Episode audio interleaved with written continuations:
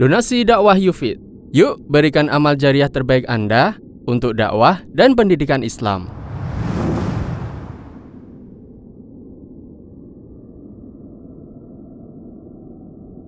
Bismillahirrahmanirrahim. Assalamualaikum warahmatullahi wabarakatuh.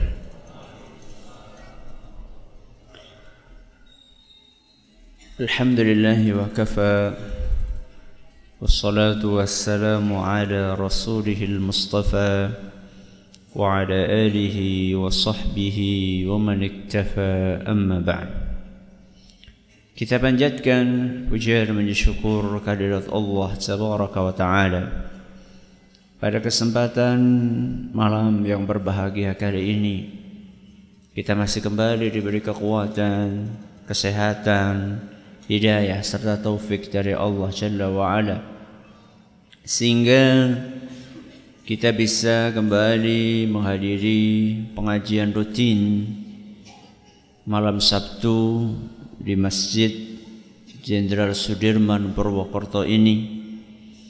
Kita berharap semoga Allah Subhanahu wa taala berkenan untuk melimpahkan kepada kita semuanya ilmu yang bermanfaat sehingga bisa kita amalkan sebagai bekal untuk menghadap kepada Allah Jalla wa. Amin. Salawat dan salam semoga senantiasa tercurahkan kepada junjungan kita Nabi besar Muhammad sallallahu alaihi wasallam kepada keluarganya, sahabatnya dan umatnya yang setia mengikuti tuntunannya hingga di akhir nanti. Para hadirin dan hadirat sekalian yang kami hormati juga segenap pendengar Radio Insani 88.8 FM di Purwokerto, Purbalingga, Banyumas, Banjarnegara, Cilacap, Wonosobo, Kebumen dan sekitarnya Para pemirsa Roja TV dan Yufid TV yang semoga senantiasa dirahmati oleh Allah Azza wa Jal. Alhamdulillah pada hari ini tanggal 22 Jumadah Thaniyah 1439 Hijriah atau yang bertepatan dengan tanggal 9 Maret 2018 kita masih bisa melanjutkan pembahasan hadis yang ke-19 yang disebutkan oleh Imam Ibnu oleh Imam Ibnu Hajar Al-Asqalani rahimahullah di dalam kitab beliau Bulughul Maram Kitabul Jami' yaitu hadis Al-Mughirah bin Syu'bah an Rasulullah sallallahu alaihi wasallam qala dari Al-Mughirah bin Syu'bah semoga Allah meridhai beliau dari Nabi kita Muhammad sallallahu alaihi wasallam bahwa beliau bersabda Innallaha harrama alaikum uquqal ummahat Sesungguhnya Allah mengharamkan bagi kalian satu durhaka kepada ibu. Wa wa'dal banat. Dua yang diharamkan oleh Allah mengubur anak perempuan hidup-hidup.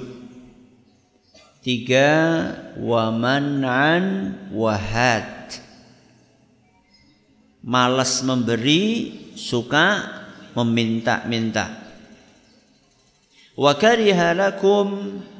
dan Allah membenci tiga perbuatan yang lainnya Kila wa qala.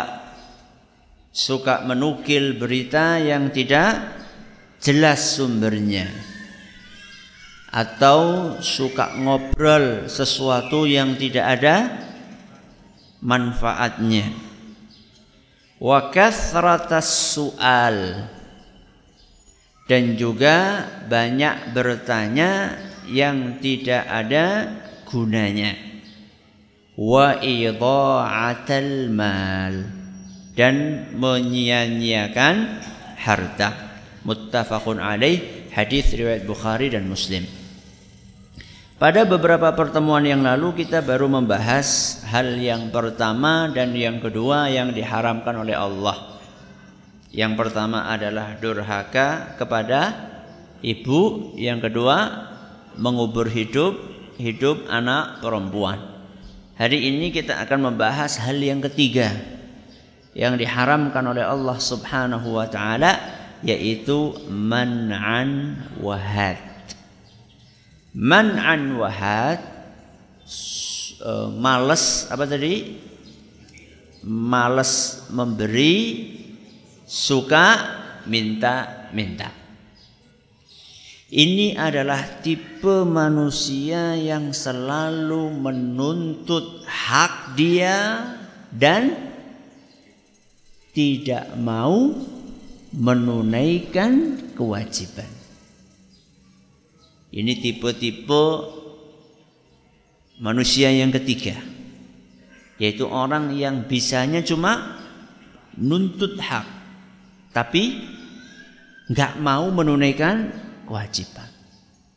Bahkan kadang-kadang bukan haknya pun diminta.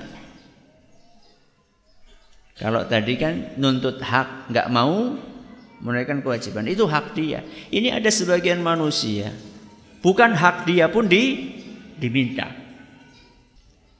Jadi tipe manusia yang suka apa tadi? Nuntut hak, tidak mau menunaikan kewajiban. Pengennya suka dikasih, nggak mau, nggak mau ngasih. Sukanya dikasih terus, nggak mau ngasih pengennya tangannya di bawah terus, nggak mau di atas. Disuruh ngeluarin zakat nggak mau. Giliran ada orang bagi-bagi zakat di depan.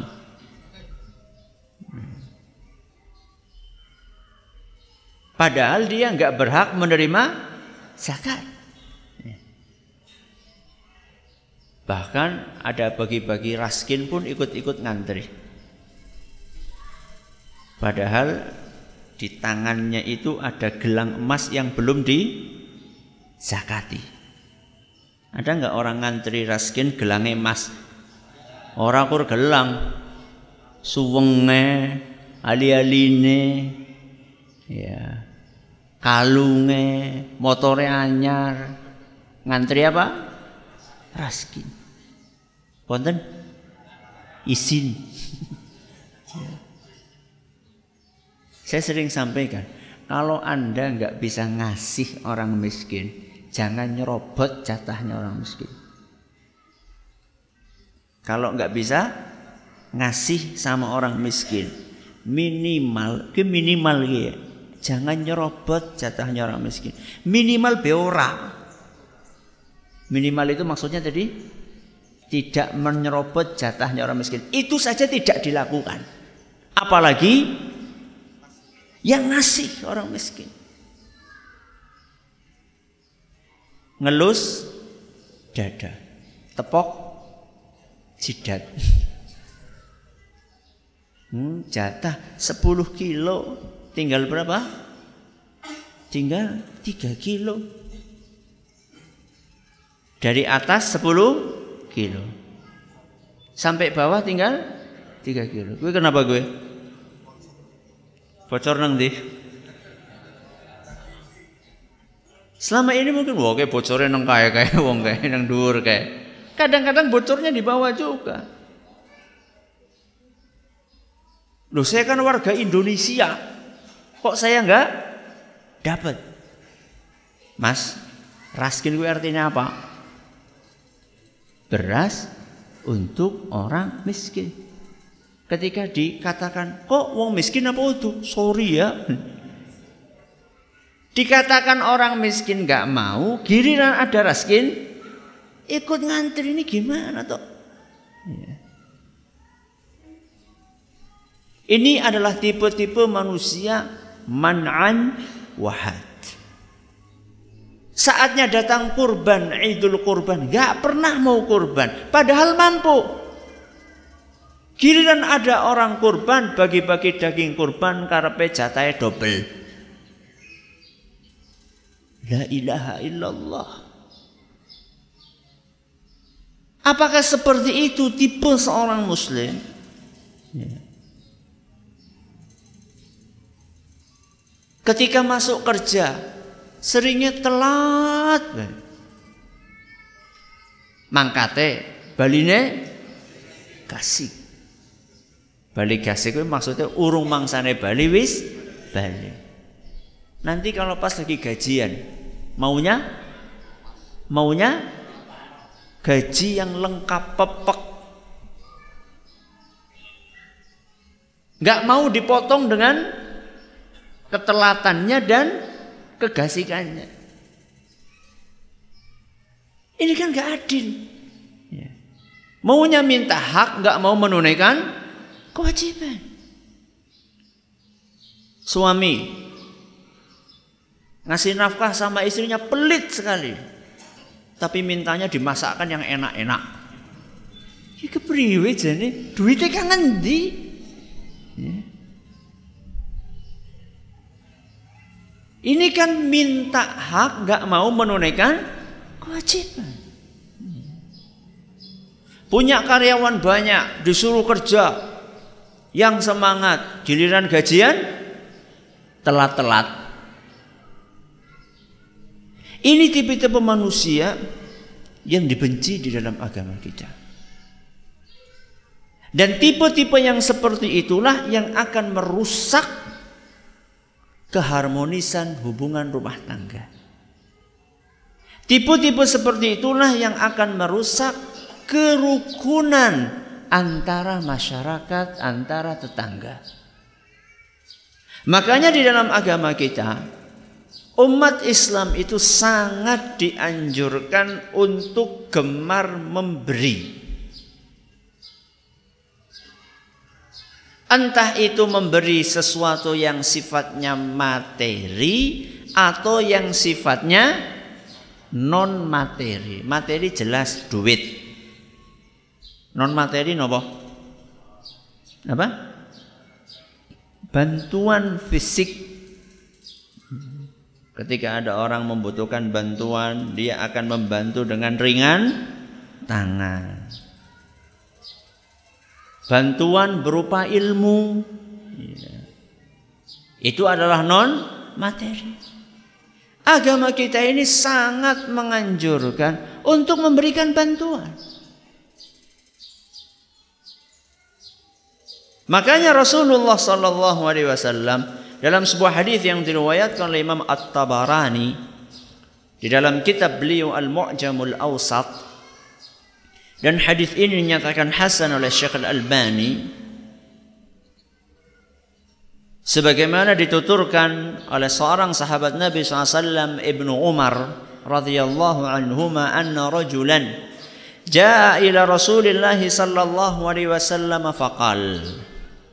Pada suatu hari ada seseorang datang kepada Rasulullah sallallahu alaihi wasallam dan bertanya apa isi pertanyaannya dua pertanyaannya. Pertanyaan yang pertama ya Rasulullah ayyun nasi ahabbu ilallah Wahai Rasul manusia yang seperti apa yang paling dicintai oleh Allah Pertanyaan keberapa? Pertama Apa isi pertanyaannya? Manusia seperti apa yang paling dicintai oleh Allah. Pertanyaan yang kedua, wa ayyul a'mali ahabbu ilallahi azza wa Dan amalan apa sih yang paling dicintai oleh Allah? Berarti ada berapa pertanyaan?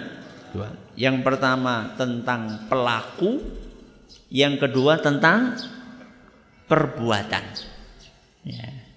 Jadi ini orang pinter ini datang kepada Nabi SAW. Nggak cukup dia hanya bertanya tentang manusianya, orangnya, tapi dia juga bertanya tentang amalannya. Maka jawaban dari Rasul Shallallahu Alaihi Wasallam untuk pertanyaan yang pertama di luar prediksi kita. Kata Nabi Shallallahu Alaihi Wasallam, "Ahabbun nasi ilallahi anfa'uhum linnas." Manusia yang paling dicintai oleh Allah adalah manusia yang paling banyak manfaatnya untuk orang lain. Siapa? Yang paling banyak manfaatnya untuk orang lain. Coba sekarang kita pikirkan, apa manfaat yang sudah kita berikan kepada orang lain? Ada sebagian orang sing penting nyong warek Sing penting anakku karo bojoku ora kencoten. Selesai. Hanya itu yang kita pikirkan. Apakah kita tidak memikirkan apakah keluarga saya itu ada yang lapar? Apakah saudara saya ada yang nggak makan hari ini? Bagaimana dengan tetangga saya yang sampai sekarang belum sholat? Apakah saya sudah nasihati dia? Kemudian jalan yang ada di lingkungan saya, apakah sudah bagus jalannya? Oh kira-kira ini jalan sempit. Alhamdulillah saya punya tanah Walaupun cuma sekian. Lah saya pengen jalan itu diperluas. Orang montong-montong Ki jalanku di Tanahku dijukut so. Sekilan. Lakur sekilan Tapi kan sekilan kali 10 meter Subhanallah. Kapan sih kita berpikir untuk memberikan kepada orang lain? Itu peluang untuk beramal soleh. Alhamdulillah tanah anda itu di samping jalan. Ya. Tanah anda di samping jalan. Anda sisakan, anda anda uh, apa namanya infakkan sebagian tanah anda untuk jalan itu Anda menjadi manusia yang paling dicintai oleh Allah karena Anda akan memberikan manfaat kepada orang lain. Coba berapa orang yang akan memanfaatkan jalan tersebut? Bahkan sampai Anda ketika sudah meninggal dunia. Bahkan mungkin jalan itu bertahan sampai hari kiamat. Apa kita tidak berpikir banyak orang yang mendapatkan pahala? Apalagi yang jalannya dekat masjid. Ya. Ada sebagian orang subhanallah. Tanahnya mepet masjid. Bahkan di depan masjid. Ora. La ilaha illallah. Jadi pola pikir ini sebagian orang kepriwe jadi mikir. Kia nggak putuku, kia nggak. Yang gue jenengan gue apa? Buat anda itu apa? Modal menghadap kepada Allah itu apa? Ya. Apa Anda tidak kepengin? Ya. Nanti pada hari kiamat Anda akan datang menghadap kepada Allah Subhanahu wa taala membawa segunung pahala karena tanda Anda digunakan untuk tempat sholat atau minimal untuk jalan orang berangkat ke mana? Ke masjid atau minimal buat parkiran orang yang sedang berada di masjid. Maka Nabi SAW ketika ditanya oleh orang tersebut siapakah manusia yang paling dicintai oleh Allah? Jawabannya yang paling banyak manfaatnya buat orang lain. Itu jawaban pertanyaan yang pertama. Jawaban pertanyaan yang kedua. Pertanyaan kedua apa tadi? Amalan yang paling dicintai oleh Allah. Jawaban dari pertanyaan kedua ini Nabi sebutkan beberapa amalan.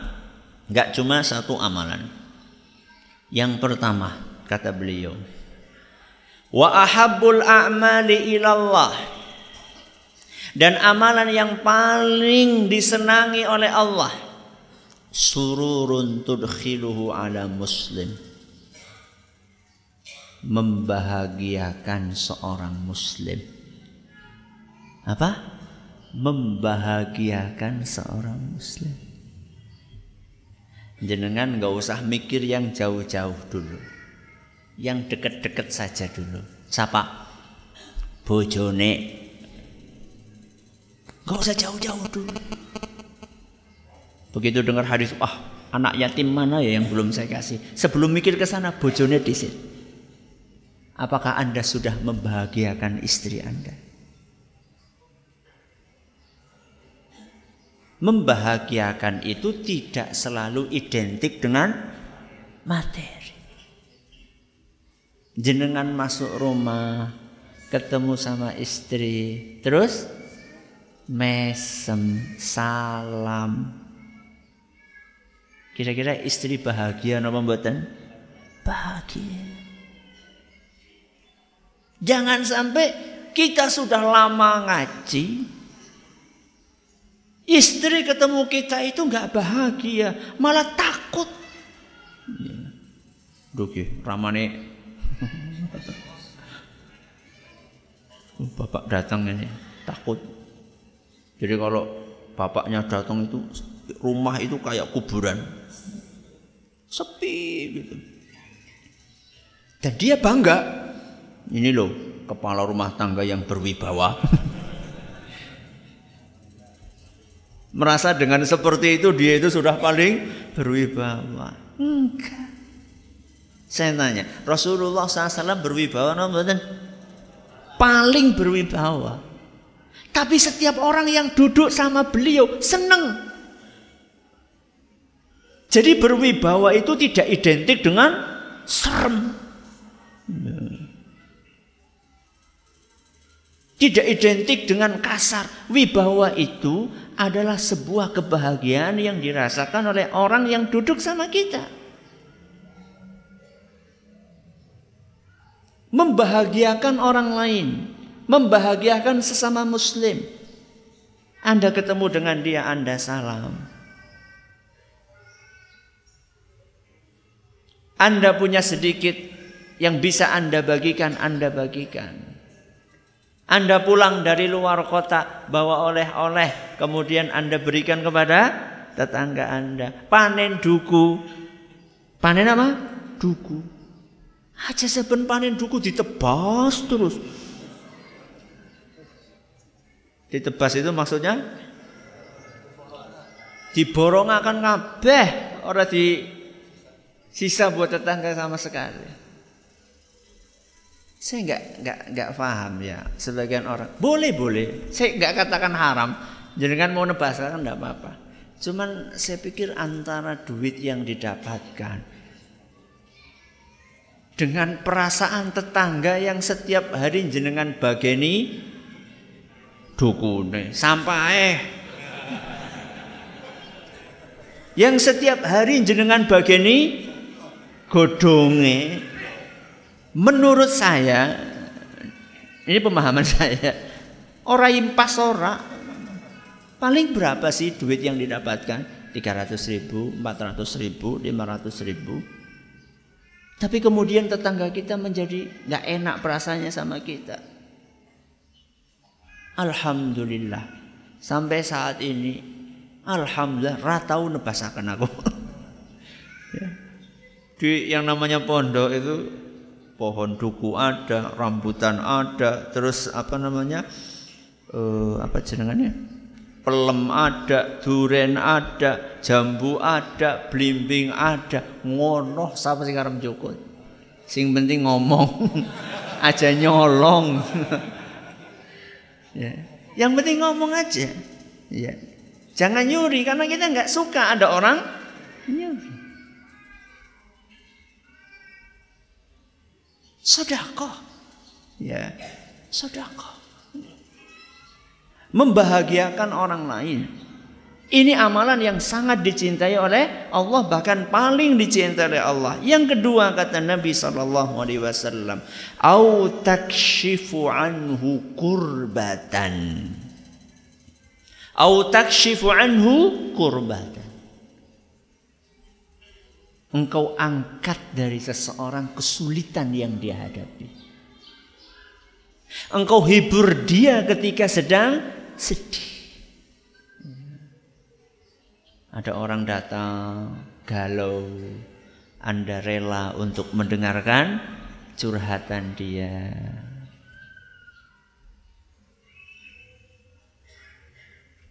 Ada orang punya masalah, Anda berusaha untuk membantu, mencari solusinya atau minimal Anda mendengarkan.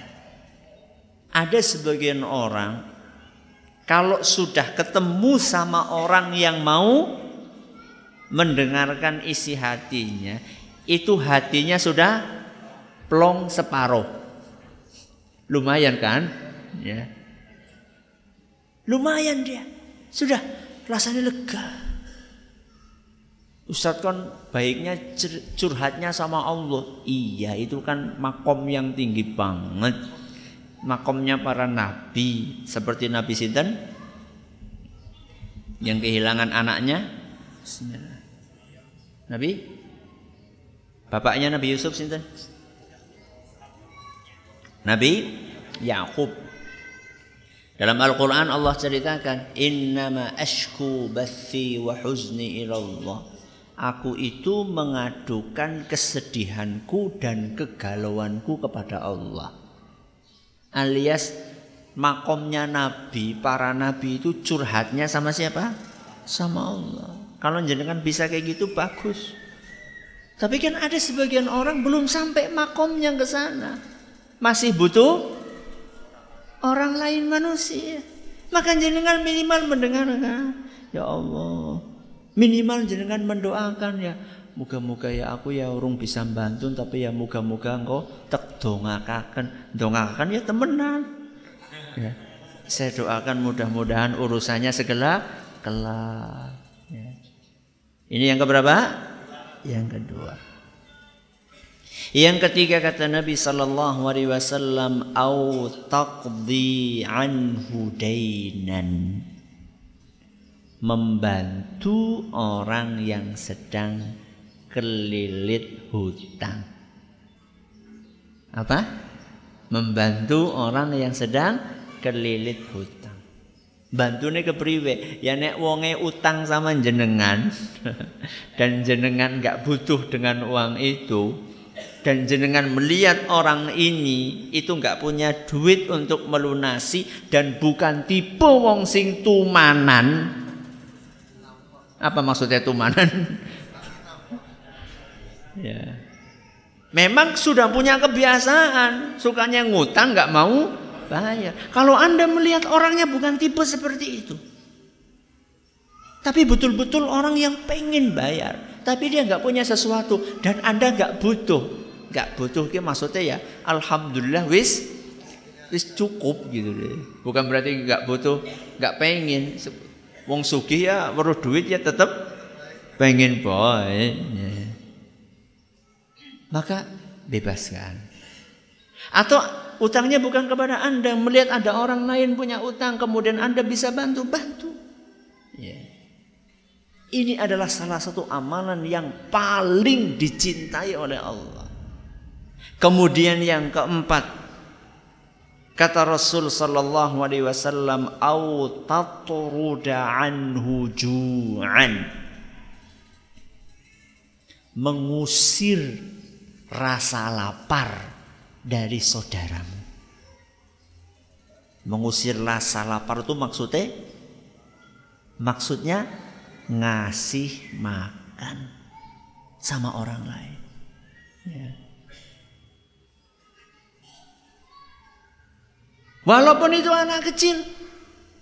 Kadang-kadang kita punya tetangga anak kecil pagi-pagi tengah tenguk nengarep lawangnya dewe paham maksudnya mbok? Maksudnya oh kita punya apa? Baru goreng? Mendoan baru goreng? Bisa. Kasih satu syukur-syukur sepiring Yontong Ustaz, ya nggak harus sepiring, kasih satu. Seneng nggak? Seneng.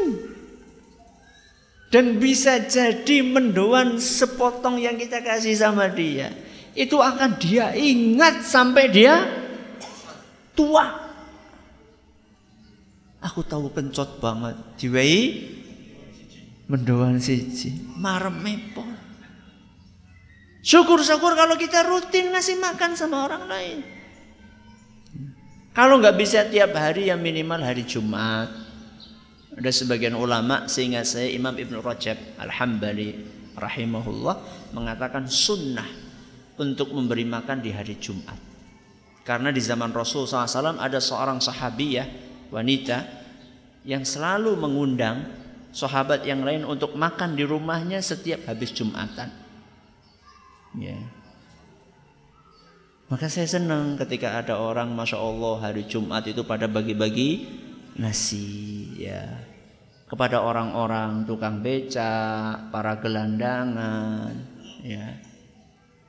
Kalau belum bisa langsung banyak ya paling tidak kita bungkus berapa lima ya. Kalau baru bisa satu ya satu. Ya. Itu amalan yang paling dicintai oleh Allah. Bayangkan rames telung ewu kita kasih sama orang lain yang sedang lapar. Itu amalan yang paling dicintai oleh Allah. Jadi kita itu ketika dengar hadis seperti ini, jangan sampai kita itu terhalang untuk melakukan amal saleh karena gambaran kita itu terlalu wah. Wah, nyung pengen ngewai pangan wong sedesa. Tapi rana duite, ya wis ora usah. Ini kan karena kita terlalu terlalu muluk-muluk.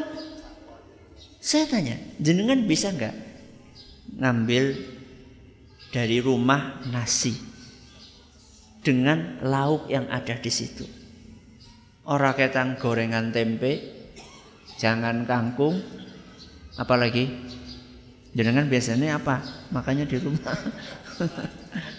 ya serundeng apa gitu jenengan bungkus kemudian jenengan sambil ke masjid pulang dari masjid atau sebelum berangkat ke masjid jenengan lihat ada orang abang beca atau gelandangan di jalan menuju ke masjid anda kasih. Bisa atau tidak? Bisa. Gak usah muluk-muluk wong sedesa, wong sekecamatan, kok malah kampanye mana?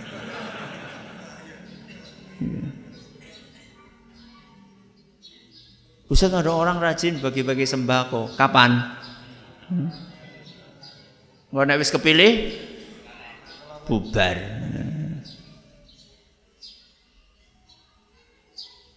Jadi perhatikan baik-baik. Ternyata apa yang disebutkan oleh Rasul SAW tadi, amalan-amalan yang paling dicintai oleh Allah, empat-empatnya itu sifatnya sosial. Betul? Yang pertama, yang pertama membahagiakan. Yang kedua membantu kesulitan. Yang ketiga membantu orang terlilit hutang. Yang keempat kasih makan. Itu kan sosial semua. Itu kan ngasih terus ngasih. Yang pertama ngasih hiburan, ya, ngasih senyuman. Ini non non materi. Yang kedua juga non materi. Yang ketiga materi. Yang keempat materi. Jadi yang namanya membahagiakan, memberi kepada orang lain bisa sifatnya materi, bisa sifatnya non materi.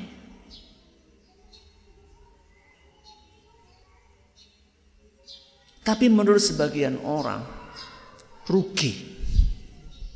Menurut sebagian orang. Ngasih makan sama orang lain, rugi menurut sebagian orang. Bantu orang lain melunasi utang, rugi menurut sebagian orang. Ya. Apakah Anda tidak berpikir menjadi manusia yang dicintai oleh Allah Subhanahu wa taala? Dengan kita melakukan itu semua kita akan dicintai oleh Allah Subhanahu wa taala. Jadi jangan cuma kita mengklaim saya cinta kepada Allah. Belum tentu Anda mengklaim cinta kepada Allah terus kemudian Allah cinta kepada kita? Belum tentu. Buktikan bahwa kita cinta kepada Allah. Bagaimana caranya? Melakukan hal-hal yang dicintai oleh Allah. Memang melakukan hal-hal yang tadi saya sebutkan sebelumnya itu memang nggak sesuai dengan nafsu kita, nggak sesuai dengan nafsu. Nafsu itu penginnya kalau punya sesuatu dimakan sendiri atau bagi sama orang lain. Maka sendiri. Ya dengan ada nasi goreng sepiring. Kemudian ada orang lain kelaparan. nafsu kita itu menuntut kita untuk sepiring apa diparuh? Sepiring. Orang wareg itu nafsu. Ya. Nah, bagaimana kita menekan nafsu kita? Nabi SAW akan lanjutkan hadisnya tadi. Monggo.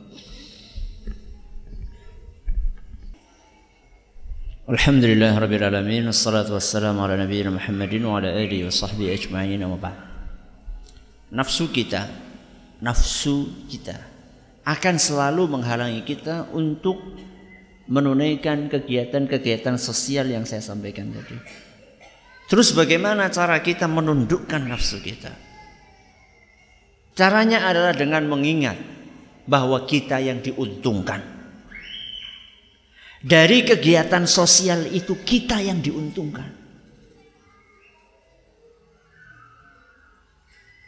Sebelum orang lain yang diuntungkan.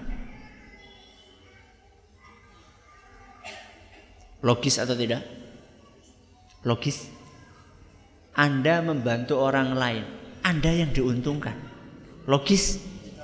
Tidak logis. Yang logis, siapa yang diuntungkan? Orang lain yang dibantu. Kenapa kok kita yang diuntungkan? Menurut orang yang berpikiran terbatas, dia bukan diuntungkan tapi dirugikan. Saya katakan tidak. Justru kita yang diuntungkan ketika kita membantu orang lain. Apa Ustadz untungnya Ustadz? Pahala. Pahala untung apa orang? Untung apa orang? Ustaz pahalanya ora keton.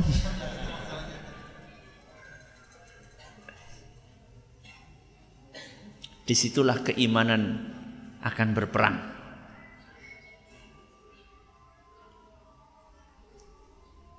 Pak buatan sholat jamaah ke masjid Buatan Loh pak pahalanya langkung ageng loh 27 kali lipat pak Kalau jenengan di rumah pahalanya satu kalau di masjid berapa? 27. Aku sing siji bae lah.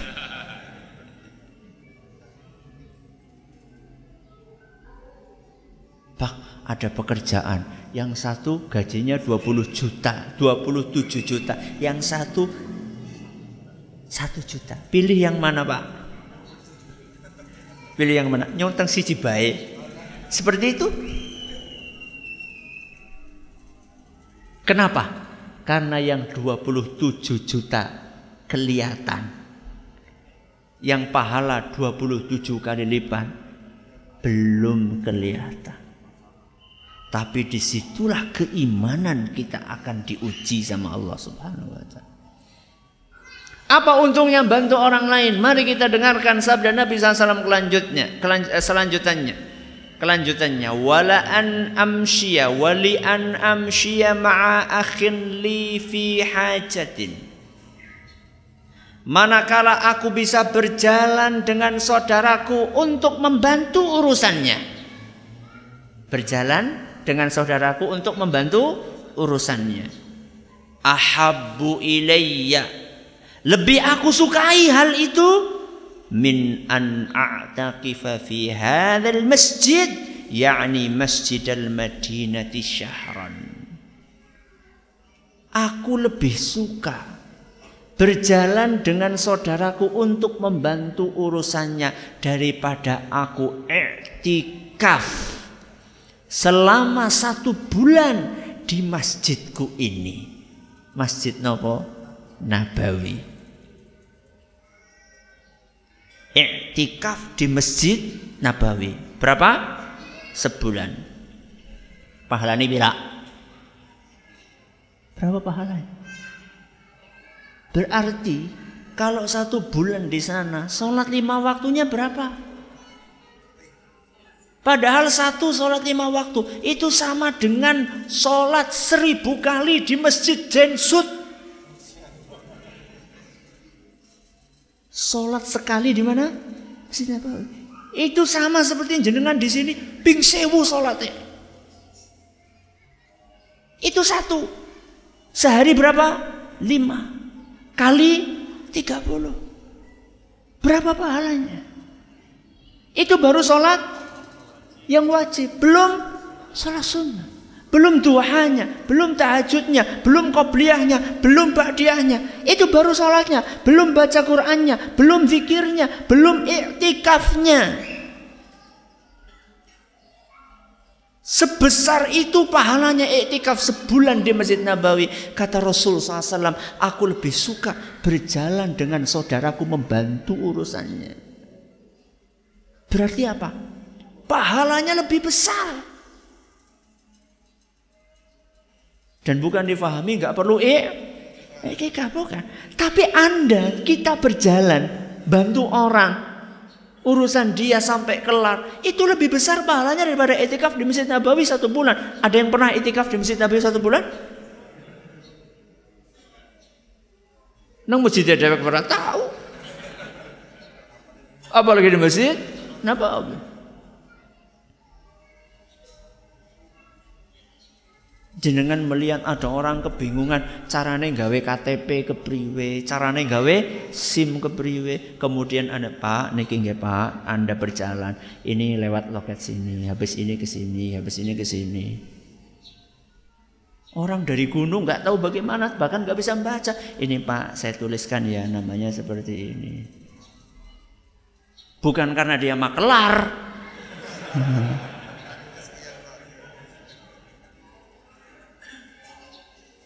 Tapi karena dia pengen bantu kepada saudaranya. Ini saudara saya kebingungan. Saudara di sini itu tidak mesti Anda kenal sama dia. Saudara sesama mus, muslim. Ya.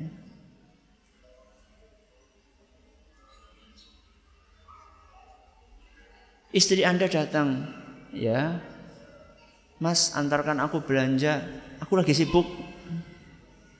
Sibuk apa? Facebookan. Ya. Anda berjalan dengan istri Anda, Anda boncengin istri Anda belanja sampai selesai. Itu pahalanya bisa mengalahkan iktikaf satu bulan di Masjid Nabawi. Ada orang bingung, Mas, niki jalan saya nyari alamat saya bingung. Oh nggih Pak, mangke nggih mriku belok kanan, terus ketemu perapatan belok kiri, ketemu pertelon belok kanan maning. Mumet. Sudah mak saya antar. Berjalan sama dia. Sampai ke tujuan. Matur nuwun pak, matur nuwun. Jenengan sudah dapat matur nuwun, matur.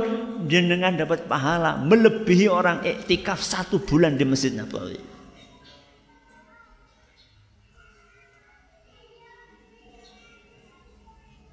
Ada pengajian seperti ini, jenengan jadi panitianya.